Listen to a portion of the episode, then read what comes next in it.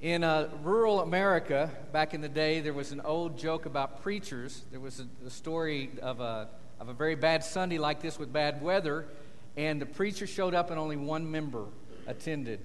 And he decided, well, I mean, this one person came all the way in this bad snow and ice. I'll go ahead and, and preach my sermon. And so at the end of his sermon, he really th- gave it all that he had for this one guy who got out and was there for him.